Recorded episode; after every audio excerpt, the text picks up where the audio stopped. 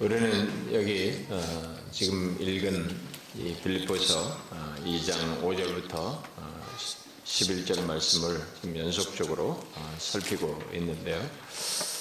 어, 우리가 앞서서 어, 바울이 이 말씀을 하게 된 어, 이 빌립보 교회 성도들이 가지고 있는 문제와 배경으로 언급되고 있는 어, 이 허영과 다툼 어, 바로 그것으로 이 공동체가 나뉘고 있어서 어, 그런 공동체의 이 겸손한 마음으로 이렇게 하나를 이루도록 하기 위해서 어, 최고의 대답으로 제시하는 것이 바로 이 그리스도의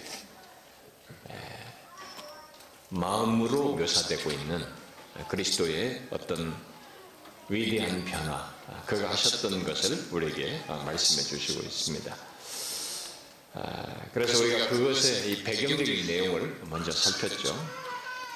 그리고 2장 5절부터 8절에 개관하면서 어떤 면에서 그리스도의 마음을 품으라고 했는지 그 서론적으로 우리가 살폈습니다. 그리고 이어서 지난 시간에는 그 2장 6절을 통해서 바울이 품으라고 한 그리스도 예수의 마음을 제일 먼저 엿보게 하는 성자 하나님의 위대한 변화의 시작을 우리가 살폈습니다. 어떤 변화를 결심하시고 원하셨다고 했습니까? 우리가 지난주에 6절을 통해서 본 것이 무엇이었습니까? 이 성자 하나님께서 어떤 변화를 결심하시고 원하셨다고 했어요? 바로 근본 하나님의 본체이시지만 그는 하나님의 결국 하나님의 본성을 지니신 분이요 바로 하나님 자신이시지만 하나님과 동등됨을 취할 것으로 여기지 아니하시는 변화 곧 하나님과 동등한 관계 속에서 가지신 특권을 포기하기를 원하신 그 변화를 우리가 살폈습니다.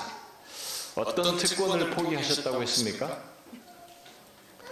구체적으로 구체적인 어떤 내용에 앞서서 하나님으로서의 이 하나님으로서 존재하시는 가운데서 가지신 그의 거룩한 영광과 그의 장엄함과 위대함과 광채 등 그야말로 하나님으로서 그의 신격에 걸맞는 고유한 특성과 독특한 품위 등을 포기하시는 그런 것을 드러내셨다라고 했습니다.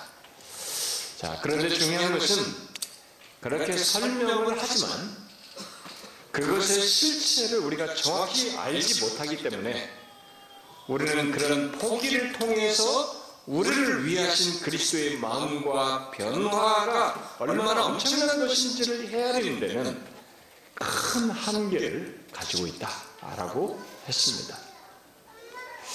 그러나 설사 그리스도께서 근본 가지신 하나님과 동등됨의 상태를 정확히 알지 못한다 할지라도 우리는 일단 그런 상태로 그런 상태에 계신 분께서 이 땅에 오셔서 나타내 보이신 것을 통해서 그가 얼마나 위대한 변화를 곧 자기를 낮추신 변화를 기꺼워하셨는지 만큼은 우리가 분명히 보게 된다라고 했습니다. 이와 관련해서 맥클라우드라는 사람이 이렇게 말을 했어요. 그리스도는 인정받고 존경받고 천사들의 수종을 받고 가난과 고통과 비하에서 면제되어야 할 권리들을 가지고 있었다. 만약 그에게 헛된 영광을 추구하겠다는 동기가 있었다면 그는 그와 같은 권리들을 주장했을 것이다. 그렇지만 그는 그러한 권리들을 꼭 붙잡고 매달려야 할 대상으로 여기지 않았다. 그리스도는 종이 되어야 한다는 제안을 거절할 수도 있었을 것이다. 혹은 보냄을 받는 데는 동의하지만 자기의 신적 품위에 어울리는 방식으로 보냄을 받아야 한다고 주장할 수도 있었다. 신분을 숨긴 채 오시기보다는 신의 산 산정에 여호와 하나님이 임하셨던 것처럼 혹은 자신이 앞으로 언젠가 파루시아, 그러니까 재림 때죠. 음. 파루시아의 영광 가운데 오시듯이 혹은 광야에서 시험하였던 자가 제안했던 것처럼 연약하지 않고 권세자로 또 이름을 날리고 천사들의 수중을 받으면서 혹은 적어도 그가 성부 하나님으로부터 영예와 칭송을 받았던 변화산 정상에서 그가 잠깐이나마 누렸던 영광 가운데서 신에 걸맞는 장식과 표시를 달고 휘황찬란하게 오겠다고 주장할 수도 있었을 것이다. 그분은 이런 권리들을 모두 누리실 수 있었다. 그러나 하나님의 본체로 계신 그분은 이러한 권리를 주장하지 않으셨다. 포기하셨죠. 중요한 것은 그렇게 하지 않으시는 마음과 결정 속에 바로 추악한 우리들이 들어가 있었다는 사실입니다. 우리가 품어야 할 마음으로 그런 우리를 위해서 하나님께서 그동안 가지셨던 자신의 존재 양식을 뒤로하고 하나님으로서 자신의 신격에 걸맞는 품위를 포기하신 그 마음을 우리가 배워야 한다는 것입니다. 품어야 한다는 것입니다. 우리는 여기 예수 그리스도에 대한 말씀을 통해서 자신의 헛된 영광을 구하며 자기 자신을 중시하고 또 내가 대단한 사람인 것처럼 생각하고 나의 권리를 주장함으로써 다른 사람을 어렵게 하는 빌립보 교회 성도나 우리들과 너무 다른 이 주님의 마음을 알고 품어야 한다는 것입니다. 자, 그러면 계속해서 우리가 품어야 할 그리스도 예수의 마음을 엿보게 하는 그 다음의 내용을 어, 우리가 살펴보기를 원합니다. 바로 7절의 말씀이죠. 무엇입니까? 오늘 우리가 살피려고 하는 것은 그렇게 근본 하나님의 본체이시지만 하나님과 동등됨을 취할 것으로 여기지 아니하시고 오히려 자기를 비우신 것입니다. 비우셨다는 사실. 저는 여기 우리 주님의 마음을 엿보게 하는 여기 빌립보서 2장의 내용들 아, 그러나 그 마음을 구체적으로 드러낸 이 실제 내용들을 조금도 서두르지 않고 어, 살피고 싶습니다. 가능한 조금씩 그 내용을 어, 살피고 싶어요. 그리고 비록 많은 한계가 있지만 허락된 계시 안에서 또 우리들의 생각이 미치는 데까지 그 계시를 따라서 우리의 생각이 미치는 데까지 헤아려 살피고 싶습니다. 그래서 오늘은 오늘 우리가 7절에서 자기를 비워라고 하신 이 말씀만 아, 좀 살피기를 원합니다. 여기 자기를 비웠다는 것은 아, 그리스도께서 아버지와 동등됨을 붙들지 않으시기를 원하신 결과 필연적으로 자신이 스스로 취하시게 된 것을 말하는 내용입니다. 우리는 여기서 다시 그리스도 예수의 마음이 어떠한지를 엿보게 됩니다. 자, 여러분 여기 비우셨다라는 것은 무엇을 말할까요? 성자 하나님께서 과연 무엇을 비우셨다는 것일까? 여러분 이것에 대해서 생각해 보셨습니까? 쉬울 것 같은 너무나 간단한 이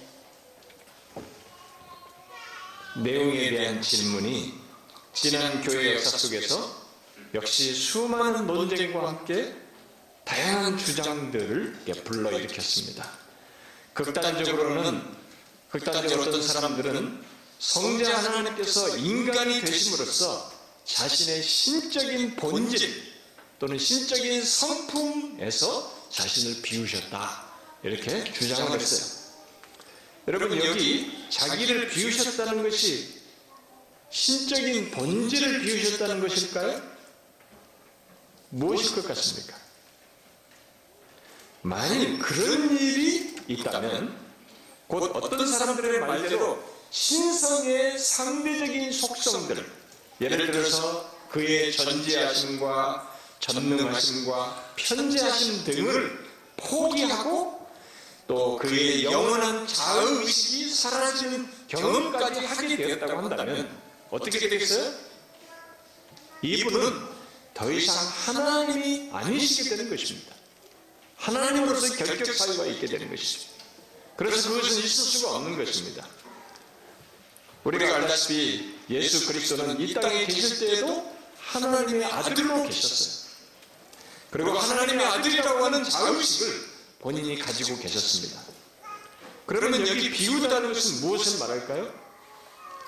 바울은 이 단어를 그의 서신에서 네 번더 어, 사용하는데 그 모든 용례가 비유적인 의미로 사용하고 있어요. 말하자면 뭐 믿음, 십자가, 또 그의 자랑 등을 관련해서 이런 말을 이 말을 쓰는데 모두 그런 것들을 비울 수 있다라고 하면서 비유적으로 말하고 있습니다. 그러면 여기 비우다는 내용도 하나님의 본질을 실제로 비운다는 것이 아니라 비유적으로 무엇인가 비운다는 것을 말한다고 볼 수 있습니다. 그래서 틸만이라는 사람은 여기 비우다는 말을 간단하게 소유하고 있는 자질을 비웠다는 것이 아니라 중요하지 않은 것으로 여겼다는 것을 비유적으로 말하는 것이다 라고 설명을 했습니다. 자 그러면 과연 그리스도께서 비우셨다는 것은 무엇을 말할까? 자신의 무엇을 비웠다는 것인가?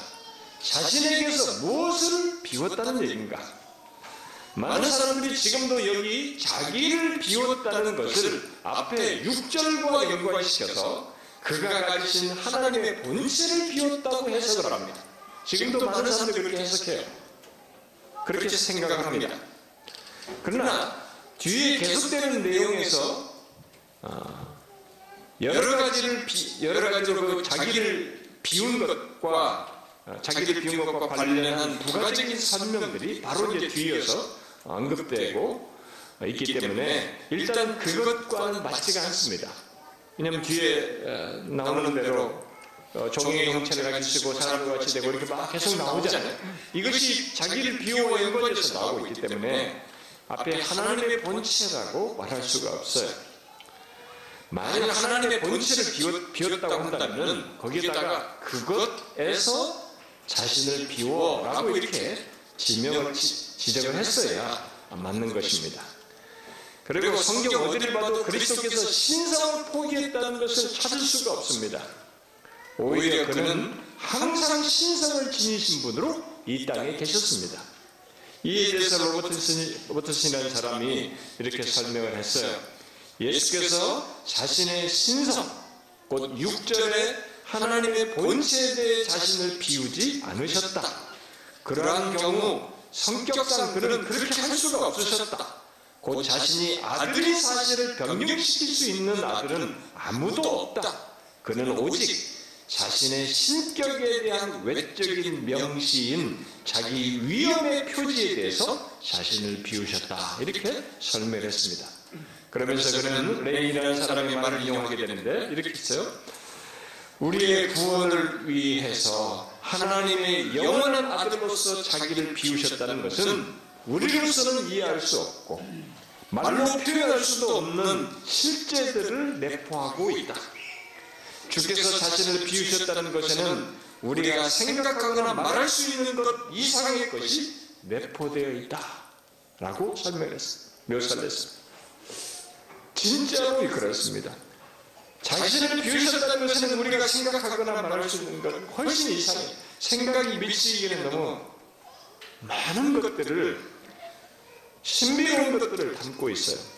그래서 지난주에도 말했다시피 하나님이 우리를 위해서 육신을 입고 이 땅에 오셔서 행하신 모든 것은 우리들이 육신을 입고 오신 그 사실을 가지고 단순히 눈에 보이는 것으로 이 땅에서 나타내, 나타내 보이신 것으로 다 설명할 수 없는 너무나 광대한 실제가 감추어져 있습니다. 우리는 그 사실을 이 빌립보서 2장 이 내용을 보면서 계속 생각해야 되고 이 땅에 육신을 오신 예수 그리스도를 생각할 때 성경을 읽을 때 그리스도에 대한 내용을 읽을 때 계속 그 사실을 생각해야 됩니다. 그래서 지난주 말씀도 단어를 설명해도 그 실체를 헤아릴 수 없다고 했고 우리가 지금 살피는 하나님의 아들로서 자신을 비우셨다는 것도 말은 간단하지만 그 내용은 우리가 헤아리기에 너무 벅찬 내용입니다. 우리가 단지 허락된 말씀 안에서 헤아려 볼 뿐입니다. 그래서 일단 우리는 하나님의 아들께서 자신을 비우셨다는 것을 여기 하나님과 동등되는 그의 존재에서 자기를 비우셨다고 말하는 것에서부터 시작하여서 이어져서 나오는 내용들 바로 그가 어떤 방식으로 자기를 비우셨는지를 말하고 있는 내용들 종의 형체를 가지시고 사람들과 같이 되셨고 사람의 모양으로 나타나신 것으로 그리고 자신을 낮춰 죽기까지 복종하신 것으로 연결해서 우리는 좀 더 생각해 볼 뿐입니다. 그러면 먼저 하나님의 아들께서 자기를 비우셨다는 것이 무엇인지를 하나님의 아들께서 하나님과 동등되는 그의 존재에서 자기를 비우셨다는 것 정도에서 생각할 수밖에 없는데 아, 과연 그게 무엇일까? 예, 앞에 연결되는 문장에서 이것을 설명을 되는데 하나님과 동등되는 그의 존재에서 자신을 비우셨다. 라는 것 정도에서 우리가 생각을 해야 되는데 과연 그게 무엇일까? 이미 지난주에 그리스도께서 하나님께서 그의 존재 양식을 하나님으로서 가지고 계신 존재 양식을 포기하신 것에 대해서 이 얘기를 했습니다. 그것은 그가 하나님과 동등되는 그의 존재로서 영원부터 가지고 계신 상태에서 생겨난 위대한 변화라는 이 얘기를 했습니다. 그런데 하나님의 아들께서 우리를 구원하시기 위해서 하나님과 동등됨을 취할 것으로 여기지 않음으로써 그 하나님과 동등되는 그의 존재에서 자신을 비우심으로써 어떤 변화가 생기게 되는데 그 정도를 최소로 우리는 헤아려 볼 수 있다는 것입니다. 거기서 우리가 이제 주목할 내용은 하나님의 아들께서 하나님과 동등되는 자신의 존재에서 자신을 비우고자 하셨을 때에 그분에게 생기는 변화예요. 그 정도를 생각해 보는 것입니다. 그렇게 동등되는 조건에서 자기를 자기 자신의 그 존재 자신을 비웠을 때 생겨나는 변화가 뭐냐? 이분에게 어떤 변화가 생겼느냐? 이걸 가지고 이분이 자기를 비우신 것에 대해서 우리는 조금 아주 제한적으로 생각해 볼 수 있다는 것입니다. 우리는 그것부터 시작해서 뒤에서 나오는 자기를 비우시는 방식에 대한 내용들을 아, 이어서 우리가 7절 하반절부터 나오는 내용들을 연결해서 살펴야 할 것입니다. 자, 과연 하나님과 동등되는 자신의 존재에서 자신을 비우시고자 했을 때 그러면 그에게 어떤 변화가 생겼을까? 어떤 일이 그분에게 생겼을까? 어떤 일이 필연적으로 뒤따르게 되었을까? 일단 영원부터 스스로 계시는 하나님께서 가지고 계신 그의 존재 양식이 있었다고 했어요. 그 존재 양식을 가지고 계신 상태에서 육신을 입으심으로써 한없이 자신이 낮은 자리로 떨어지는 일이 있게 되었다는 것을 먼저 염두에 두고 자기를 비우신 것이 바로 그런 것이다 라는 것을 우리가 생각해 봐야 합니다. 그걸 먼저 염두에 둘 필요가 있습니다. 우리는 자기를 비우는 것이 그냥 어떤 상황 묘사, 상황에서 자존심을 꺾고 성질을 덜 내고 조금 손해보는 것 정도로 생각하면 안 된다는 것이죠. 주님께서 보여주신 자기를 비운다는 것은 한없이 낮은 자리로 떨어진 것이 그리스도의 예수의 마음을 품으라라고 하면서 우리에게 말해주는 내용은 지금 그겁니다. 우리들이 자기를 비운다 라고 하는 것과 여기 하나님의 아들께서 자기를 비운다는 것은 비교가 불가능할 정도로 신비스러운 것이에요. 그러나 우리에게 한 가지 사실을 말해줄 겁니다. 상황에서 이 상황 자체를 해결하기 위해서 잠깐 무엇인가를 참고 하지 않는 것 정도가 아니라 내 자신이 한없이 낮은 자리로 떨어지는 것이 그게 자기를 비운다는 것이다.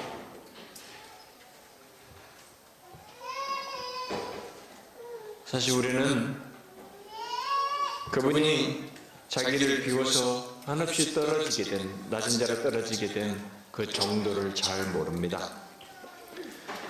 왜냐하면 하나님 아들께서 영원부터 가신 그 어떤 것으로부터 큰 변화, 전에 없던 변화를 갖고 경험하는 것이 되기 때문에 그의 이 변화를 우리는 잘 헤아리지 못해요.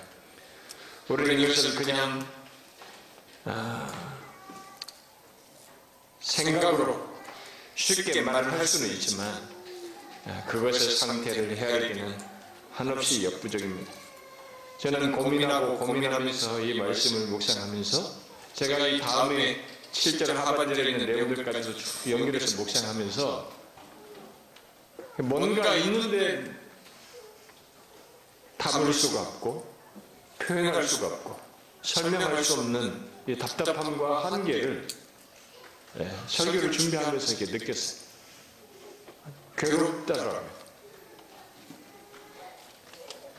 제가 여러분들에게 지금 설명하는 것은 이 정도 안에서 설명을 하지만 얼마나 언어가 한계가 있고 펼칠 수 있는 이성과 상상과 논리의 한계가 있는지 이 실체를 그 정도라도 조금이라도 설명하고 싶은데 정도라는 것조차도 설명이 잘 안 돼.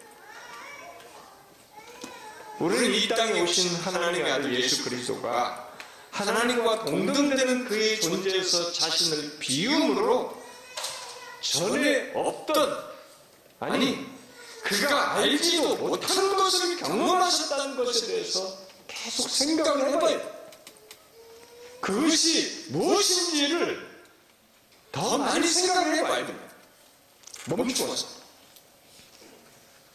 그것은 주님, 나를 위해서 위해서 오신 주님을 알게 되는 좋은 과정이 된다고 믿습니다.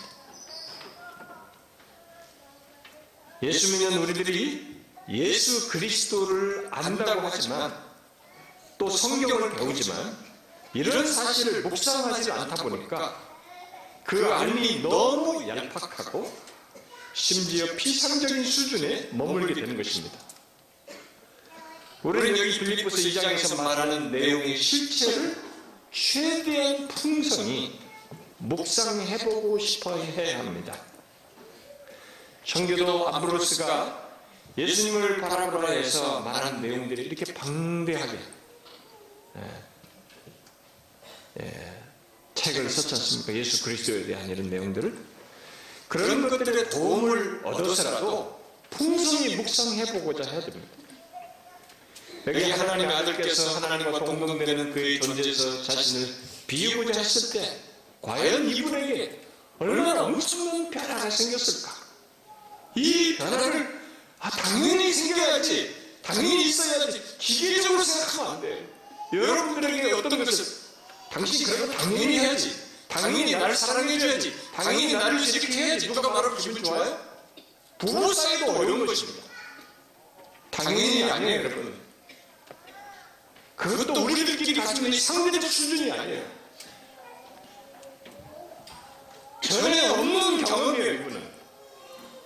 영원부터 하나님과 동등되는 그의 존, 존 재로서 계시는 조건 속에서 자신을 비우심으로써 생겨나는 엄청난 변화를 이분은 이제부터 가지셔야 해요.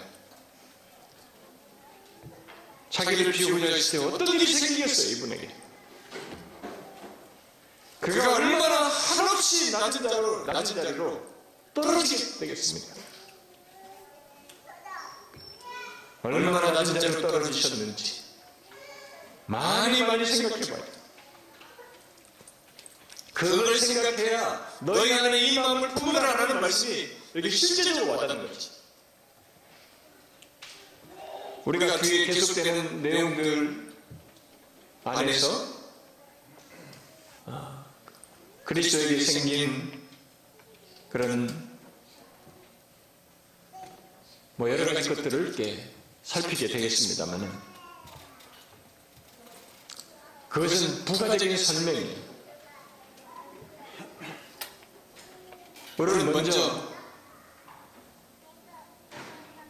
일단 그에게 자기가 자기 자신을 비우기, 비우기자 했을 때 생겨나는 변화가 무엇일까라고 하는 범주에서 뒤에 나오는 자기를 비우는 방식 말고 일단 그에게 생긴 변화를 한번 생각해 봐요. 성경에 진술되어 있는 나와 있는 내용들을 안에서만 가지고라도 한번 생각해 봐요.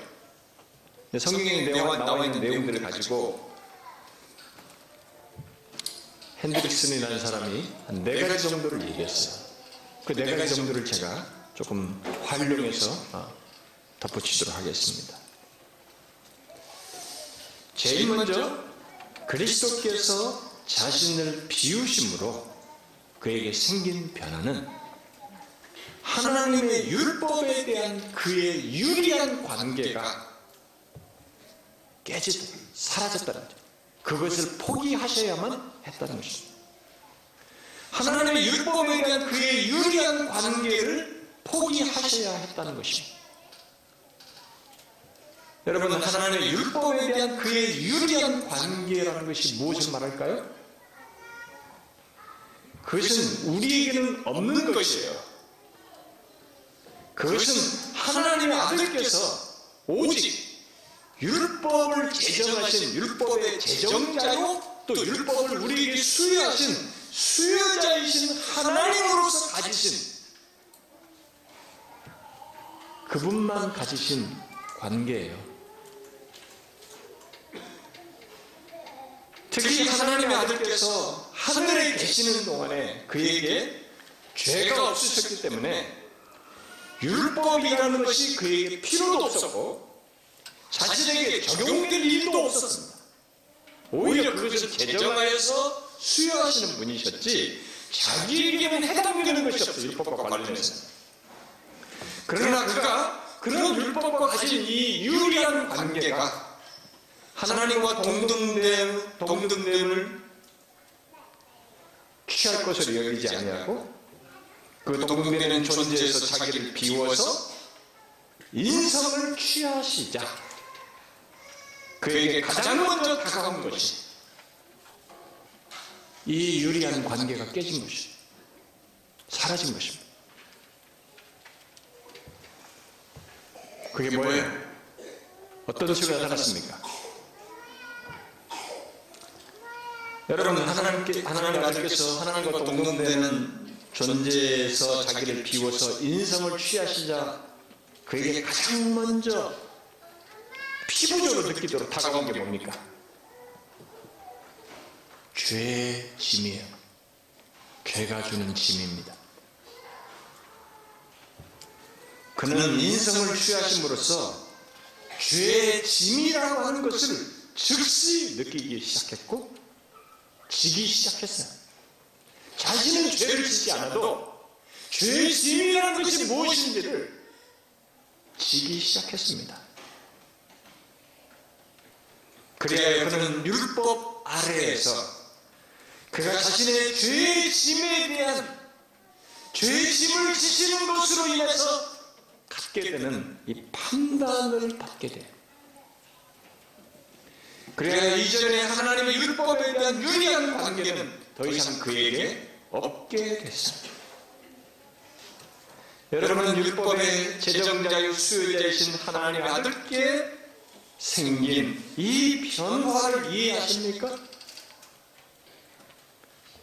우리 중에 누가 이것을 이해할 수 있겠습니까? 우리는 법을 만드는 입법부에 있는 이 국회의원들도 그리고 법을 집행하는 사법부에 있는 사람들도 죄를 지어서 법이 자격이 적용되는 것을 다 싫어합니다. 이 세상에 있는 사람들도 그래요.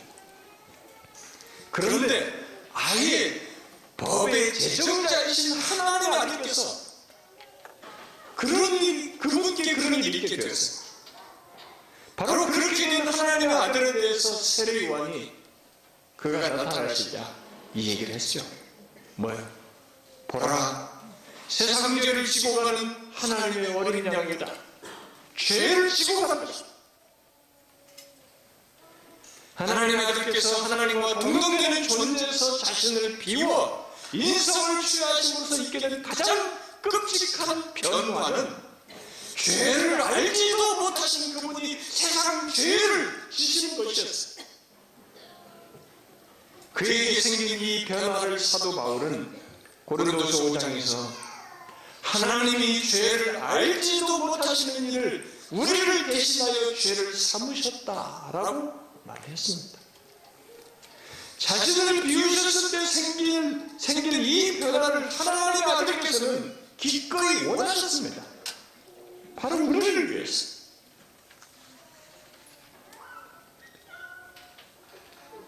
우리 중에 누가 그리스도께 생긴 이 변화의 심각성을 아니 이 변화의 크기를 이 변화로 생기는 변화로 인해서 갖게 되는 파괴성을 누가 알, 알겠습니까?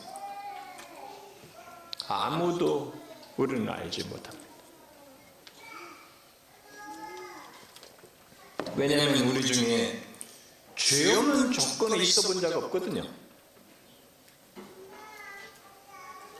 그런 면에서 이 하나님의 아들에게 생긴 변화는 측량할 수가 없는 것입니다. 죄를 알지도 못하신 분께서 죄의 짐을 지고 그 죄에 대하여 율법의 판결을 받는다는 것 여러분 그것을 자신을 비우심으로써 기꺼이 원하신 이 주님의 마음을 우리가 어떻게 헤아리겠어요? 그러나 이것을 헤아려야 합니다. 그래야 주님의 마음을 제대로 품을 수 있어요. 남들 잘해주라 이 정도가 아니에요. 그렇게 겸손한 마음으로 행하지 않을 수 없는 충분한 이유와 근거를 우리에게 제공해 주고 있는 것입니다. 영원부터 완전하고 거룩하신 바로 그 하나님이십니다.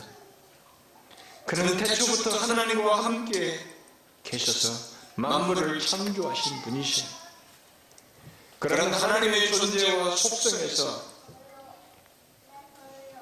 그런 그분의 존재와 속성에 낄 수가 없고 그래서 알지도 못하셨던 이 죄의 짐이라는 것을 그가 자기를 비움으로써 지셨어. 그런 일이 그에게 생긴 것입니다.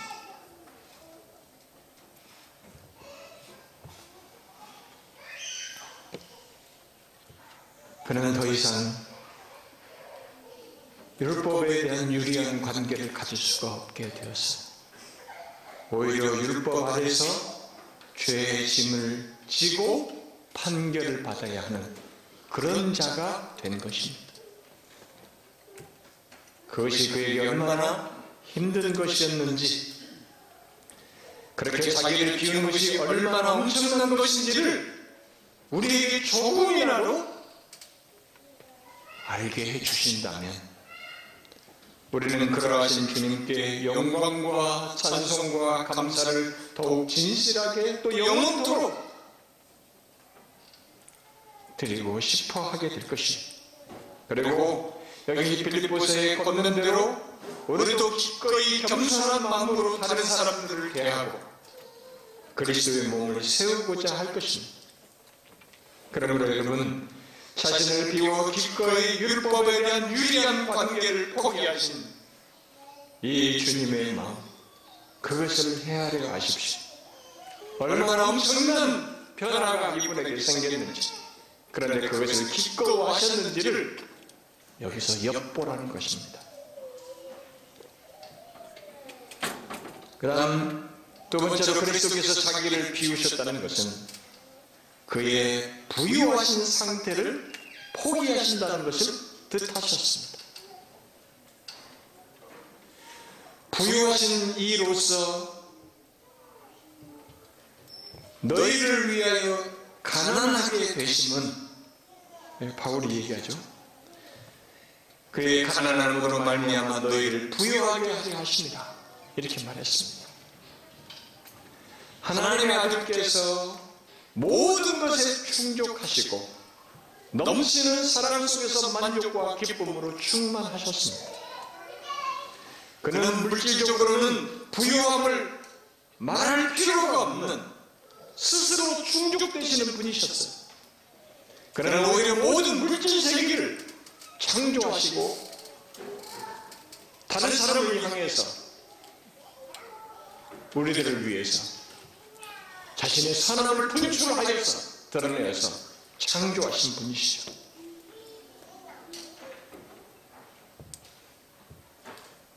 그래서 그에게는 오직 부유함밖에 없어요. 그런데 그렇게 부유하신 분께서 그런 자신의 존재에서 자신을 비우시자 어떤 일이 생겼습니까? 그의 부유하신 상태를 포기하는 일도 놀랍지만 그리하여서 이르게 된 상태를 생각하면 그에게 생긴 변화 곧 그가 자기를 비운 것은 이루 헤아릴 수가 없습니다.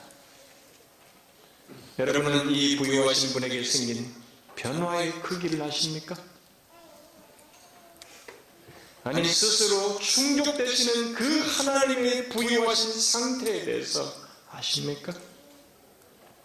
우리는 물질적인 것뿐만 아니라 우리의 마음의 만족과 기쁨과 사랑에서 결핍과 문제가 있는 이 세상에 살고 있는 사람들입니다. 그래서 그런 것들의 결핍에 결핍이 전혀 없는 부유한 상태를 알지 못합니다. 설사 우리는 물질적으로 부유해도 내 자신을 부유하지 않은 상태를 경험합니다. 우리는 이 만족과 기쁨과 사랑에서 부유함을 결핍을 갖게 돼요. 아무리 현실적으로 물질적으로 부유해도 내 마음만큼은 결핍을 느끼는 존재들입니다. 게다가 우리는 조금 부유한 조건에 있다가 망해서 탁 실추되면 그걸 못 견딥니다. 우리 그래서 IMF 때 사람들이 많이 죽었지 않습니까? 자살했잖아요. 자신이 누리던 어떤 조건에서 나 물질적으로 치니까 이걸 이겨내지 못해. 이런 상대적인 조건, 원래 결핍된 조건에서 태어나서 살아가는 우리인데 물질이 부유해도 우리의 마음과 만족과 기쁨과 사랑이 있어서는 항상 불만족과 결핍을 가지고 있는 우리들인데 이런 것을 우리 세계 속에서도 견디기 힘들어하는데 이분은 그런 결핍이라는 것을 모르셔요. 완전 부유하신 조건에 계셨던 분이시죠. 영원부터 그 부유하심을 스스로 충족되시는 조건 속에서 만족과 기쁨과 사랑이 충만한 어떤 것에서도 부족이 없는 그런 조건을 가지고 계신 분이셨어요. 그런데 바로 그러하신 분께서 우리를 위해서 자기를 비워 그러한 부유하심을 포기하신 것이죠. 오히려 놀라운 것은 자기를 비워 그 부유하심을 포기하심으로써 우리에게 영생을 주어 참된 부유함을 우리들이 영원토록 갖도록 하고자 하셨다는 것입니다. 그것이 바울이 얘기한 거예요. 부유하신 이로서 너희를 위하여 가난하게 되심은 그의 가난함으로 말미암아 너희를 부유하게 하려 하십니다. 우리는 정서적으로나 물질적으로나 이 악한 세상에 있기 때문에 가난이 맞아요. 우리. 결핍이 있는 조건이 그렇게 많습니다. 그런데 그런 우리에게 진정한 부유하심, 영원토록 부유함, 영생을 얻어서 참된 부유함을 영원토록 갖도록 하기 위해서 자신이 기꺼이 그 부유하심을 포기하셨어요. 핸드릭스는 그가 우리를 위하여 가난하게 되심에 대해서 이런 설명을 했습니다. 그분은 모든 것, 곧 그 자신과 그의 생명까지도 포기하셨다. 그는 그처럼 가난하게 되었으므로 끊임없이 남에게 빌리는 생활을 하셨다. 뭐 빌리는 것, 빌리는 생활을 추천한 것이 아니라 모든 것을 소유하신 분이신데도 이렇게 의탁하셨다는 것이죠. 곧 그는 그가 태어난 곳과 주무실 집과 설교하기 위한 배와 타실 짐승과 최후의 만찬을 베푸실 다락방 그리고 마침내 장사될 무덤까지도 빌리셔야 했다. 이 부유하신 분께서 이 유한한 시공간 속에 육신을 입고 오셔서 이렇게 하셨다는 거예요. 하나님의 아들께서 자기를 비우심으로 얼마나 큰 강화를 경험하셨는지 이렇게 박애적인 박애정신 차원에서 예수 그리스도를 보면 안 되는 것입니다. 그냥 어떤 인간이 하나 있었는데 남들을 위해서 굉장히 희생적이었다 이렇게 생각하면 안 되는 것이에요. 그런 정도가 아닙니다. 그런 정도이면 그분에게 생긴 이 변화를 우리 이해를 못합니다.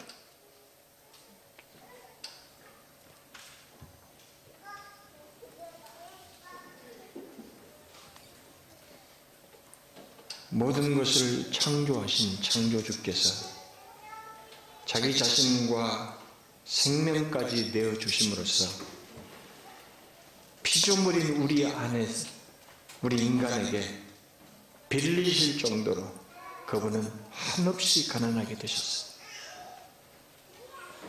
그런데 자기를 비워 그렇게 가난하게 되심이 다 무엇을 위함이라고요? 자기를 위함 아닙니다. 누굽니까? 우리를 위함입니다. 바로 우리를 부유하게 하기 위해서입니다. 얻어 하나님과 함께 영원한 복을, 영원한 부유함을 얻도록 하기 위해서 자기를 비워서 그 가난하게 되신 것입니다. 이렇게 자기를 비워 자신을 한없이 가난하게 가난한 자를 떨어지신 이 주님의 마음을 보십니까?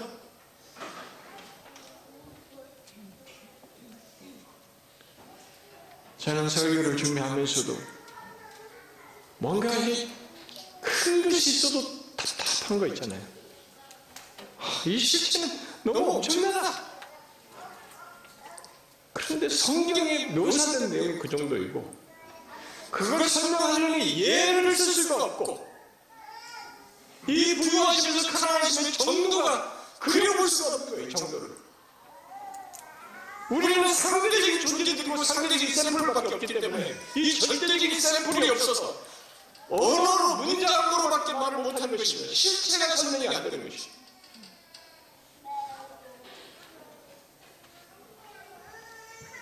우리가 예수를 믿는데 어떤 예수를 믿습니까? 바로 이렇게 자신을 부유하신 포기하신 이 예수 그리스도를 믿는 것이고 그분으로 말미암아서 믿게 된 것이고 그분으로 말미암아 우리는 부유하심이 무엇인지를 알게 되었습니다. 그리고 영원토록 장차 이 부유하심을 누리게 될 것입니다. 그가 자기를 비워 포기하심으로써 있게 된 것입니다.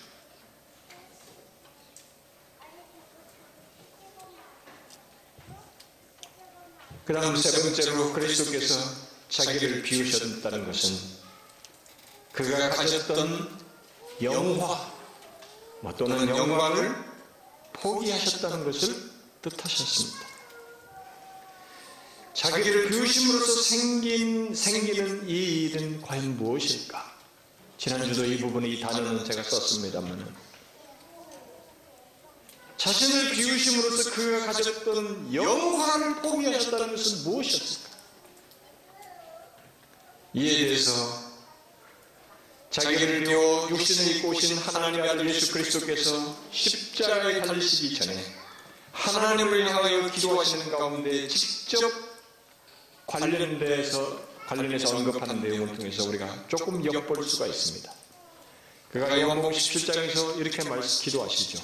아버지여 창세전에 내가 아버지와 함께 가졌던 영화로서 지금도 아버지와 함께 나를 영화롭게 하옵소서. 우리 주님은 자신이 잡혀 돌아가시기 전에 자신을 비워 포기하셨던 아버지와 함께 가졌던 영화를 기억하십니다. 그 영화가 어떤 것이었을까? 그것은 분명 하나님으로서 하나님과 동등됨 속에서 가지신 영화일 텐데 그 영화의 실체는 무엇일까? 또다시 막힙니다. 그러나 상상해봅니다. 피조 세계에서 본즉 본 것이 전도인 우리는 이것 또한 헤아릴 수 없어서 그저 몇 마디의 용어로 표현으로 생각 말을 하면서 상상해보는 것입니다.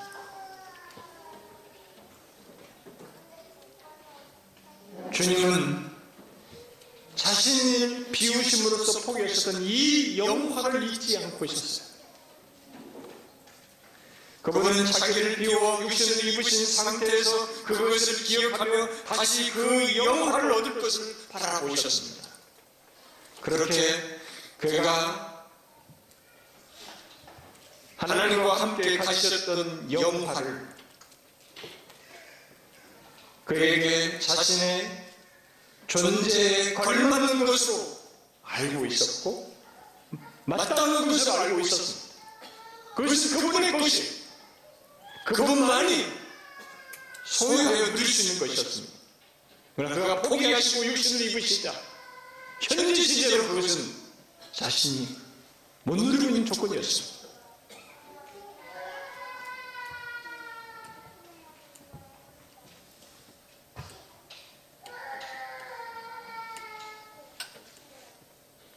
그게 무엇일까요? 모릅니다. 저는 모릅니다. 하나님으로서 자신에게 걸맞는 이 영화가 무엇인지. 그러나 그분은 이 돌아가실 때 자기 자신이 그것을 기억하면서 바라볼 정도로 그분 자신에게 걸맞는 어마어마한 것이 하나님 자신에게만 맞는 무엇입니다. 근데 중요한 것은 그것을 우리를 위하여 포기하셨다는 것입니다.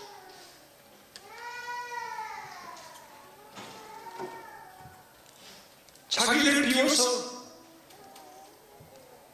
그 영화를 포기하심으로 우리를 구원고자 하셨다는 것입니다. 바로 나 같은 죄인을 위하여 그렇게 하신 것입니다. 여러분은 기꺼이 기꺼이 이렇게 하신 주님의 마음을 보십니까? 조금이라도 보십니까? 그 마음을 품으라고 말하는 것입니다. 그 다음 마지막으로 그리스도께서 자기를 비우셨다는 것은 그의 독자적인 직권 행사를 포기하신다는 것을 뜻하셨습니다. 뜻하였습니다. 우리는 히브리서 기자가 히브리서 5장에서 그가 아들이시면서도 받으신 고난으로 순종을 배우셨다라고 말하는 것을 보게 됩니다. 그는 하나님과 동등된 존재로서 스스로 해야하실 수 있는 분이셔요. 그러나 그가 자신을 비워 인생을 취하심으로써 더 이상 그렇게 하기를 포기하고 고난으로 순종을 배우셨고 그 가운데서 하나님의 뜻대로 행하고자 했습니다. 그래서 예수님은 그 사실을 요한복음에서 자주 반복적으로 말씀하셨죠. 나는 나의 원대로 하지 않고 나를 보내신 이의 뜻대로 한다. 그냥 하는 말이 아닙니다. 그것은 자기를 비우셔서 육신을 입으심으로 우리를 구원하고자 하신 것 속에서 그에게 생긴 변화에 따른 삶이고 태도인 것입니다. 하나님과 동등되는 존재에서 자기를 비우셨기 때문에 그런 거예요. 그는 만물의 주권자로서 스스로 행하실 수 있는 분이십니다. 그러나 우리를 구원하기 위해서 자신을 비워 인성을 취하심으로써 기꺼이 그렇게 하기를 포기하시고 아버지의 뜻대로 거죠. 스스로 할 수 없는 우리들이 누군가의 뜻대로 하는 것과는 완전히 다른 것입니다. 여러분은 스스로 행하실 수 있는 분께서 그렇게 하시기를 기꺼이 원하신 이 그 주님의 마음을 보십니까? 어떤 사람은 이렇게 자신을 비워 많은 것을 포기하셨다면 그가 여전히 하나님으로 계실 수 있는가? 라고 물을지 모르겠습니다. 그에 대해서 히브리서 기자는 13장에서 이렇게 말하죠. 예수 그리스도는 어제나 오늘이나 영원토록 동일하십니다. 그러므로 그는 영원토록 하나님의 아들이시며 그는 여전히 그의 신성을 지니고 계시, 지만 단지 그가 취하신 인성 속에서 이런 포기를 하셨던 것입니다. 이에 대해서 칼빈은 이렇게 말했어요. 진실로 그리스도는 자신에게서 신성을 벗을 수 없었다. 하지만 그는 그 신성을 한동안 숨긴 채 유지하여 육체의 연약함 아래에서 비추어지지 않도록 할 수 있었다. 그러므로 그는 자신의 영광을 감소시키지 않으면서 단지 그 영광을 감추심으로써 사람들의 눈에서 그의 영광을 떼어버리셨다. 우리는 성자 하나님께서 자기를 비우신 것을 다 헤아리지 못합니다. 이런 조건 속에서 자신을, 자신을 포기하여서 낮추신 조건에서 계신 여전히 그러면서도 하나님의 아들이신 이분을 헤아리는데 한계를 갖게 됩니다.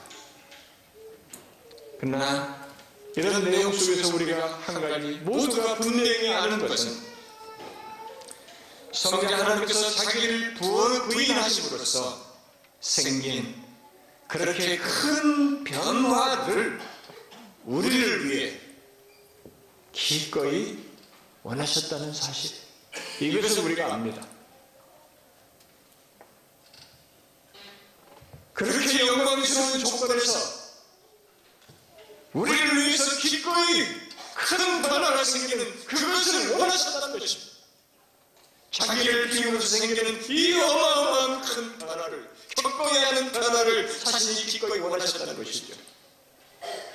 무엇보다도 죄의 짐을 지시는 자리로 떨어지셔야 하는 이 변화를 그분은 우리를 위해 기꺼이 원하셨습니다. 예수를 알려면 이런 실체를 알아야 됩니다.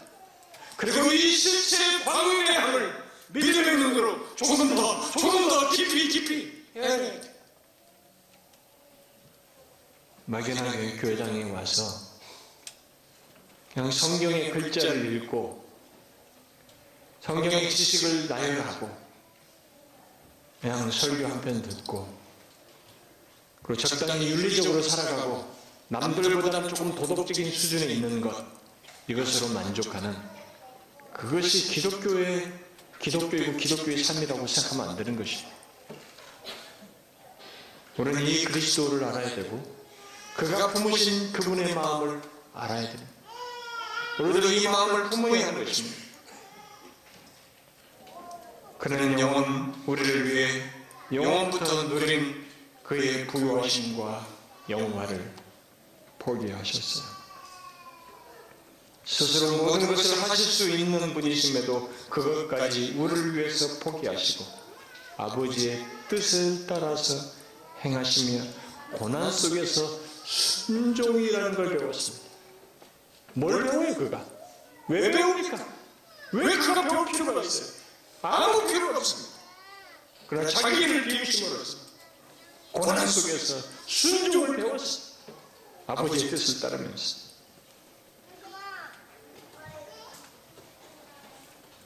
이 주님의 마음을 우리가 보아야 합니다.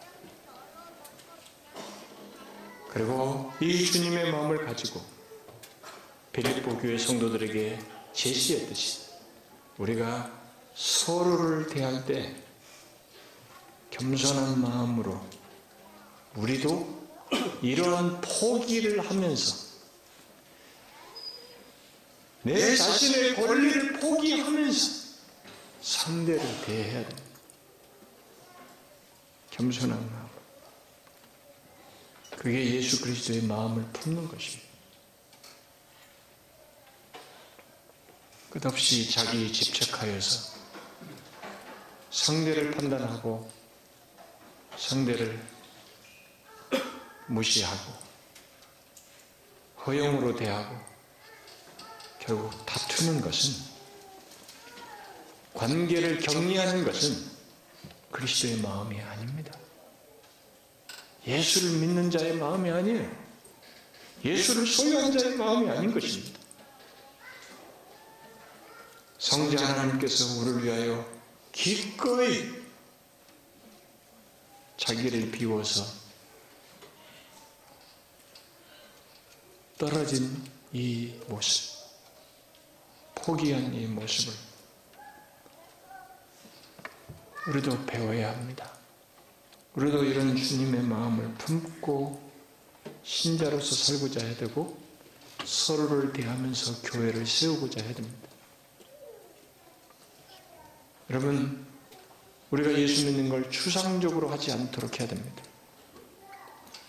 이런 그리스도의 마음, 이렇게 실제적인, 이렇게 현실적으로 생활 속에서, 삶 속에서 드러내신 실제로 그리스도께서 생각하신 것과 같은 이런 마음을 품고 신앙생활을 해야 하는 것입니다. 사랑하는 지체 여러분, 어렵지요? 저도 설명하는 게 어렵습니다. 그러나 여러분, 어려워도 알잖아요, 지금. 하나님의 자기를 비우셨다는 말이 아, 이 성경에 묘사된 네 개 정도의 묘사된 구절을 가지고 설명했다 할지라도 뭔지는 알잖아요. 그게 다 나를 위한 것이에요. 죄인이 나를 위한 것이라고요. 영광스러우신 그분이 나를 위해서 하신 것이란 말이에요. 그 정도만 가지고 우리는 그의 마음이 무엇인지 알 거잖아요.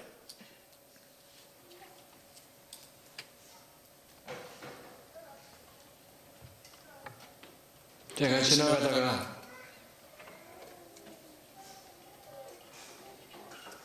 어떤 남루한 옷을 입고 몸에서 냄새가 많이 나는 어떤 사람을 봤습니다. 남자분인데 사람들에게 비껴나가죠. 근데 이분이 음식점에 들어가려고 하는데 음식점에서 거절을 하더라고요. 뭐 동냥을 하는 것은 아닌 것 같았는데 혹시 그래서 그랬나?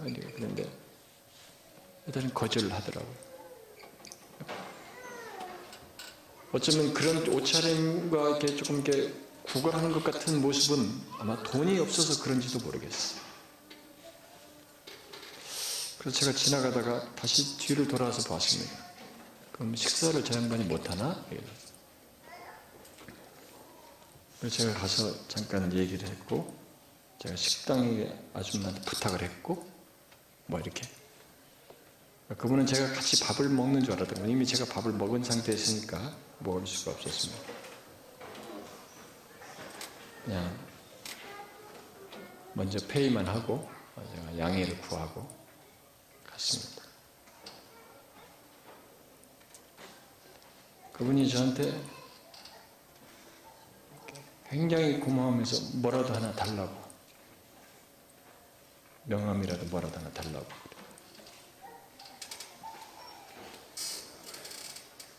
우리가 정상적인 조건이라면 그렇게 해주면 되게 감사하잖아요. 또 내가 굉장히 힘들 때 누군가 나를 위로해주고 나의 생편을 해주고 나를 연약한 부분을 이렇게 도와주고 이끌어주면 굉장히 위로가 되고 힘이 되지 않습니까?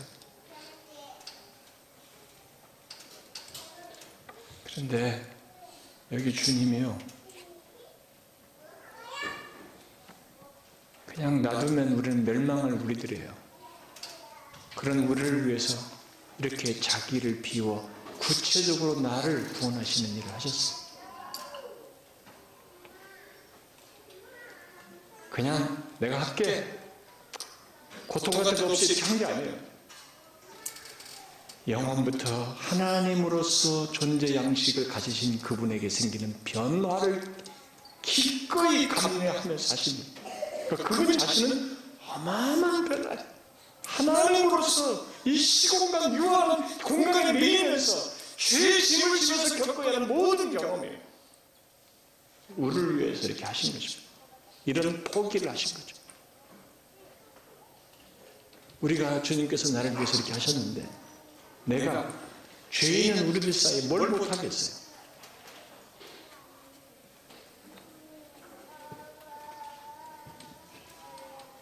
우리는 서로에 대해서 이 주님의 마음을 품고 나의 권리를 포기하며 하고자 해야 됩니다.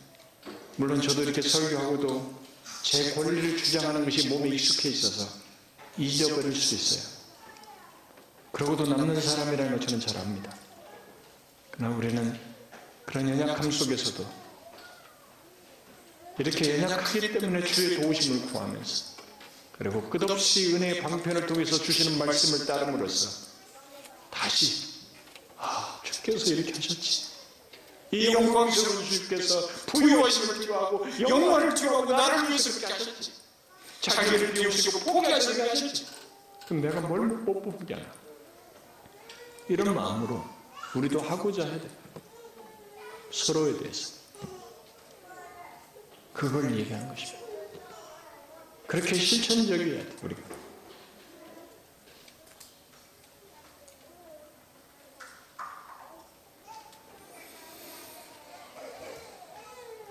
사랑하는 지체 여러분, 우리가 주님의 마음을 품고 그렇게 서로를 대함으로써 우리 안에 허영이나 다툼 같은 것이 없이 그리스도의 한 몸을 잘 이루는 그런 교회로 세워지길 바랍니다. 주께서 우리에게 그런 은혜를 주시기를 간절히 구해요. 기도합시다.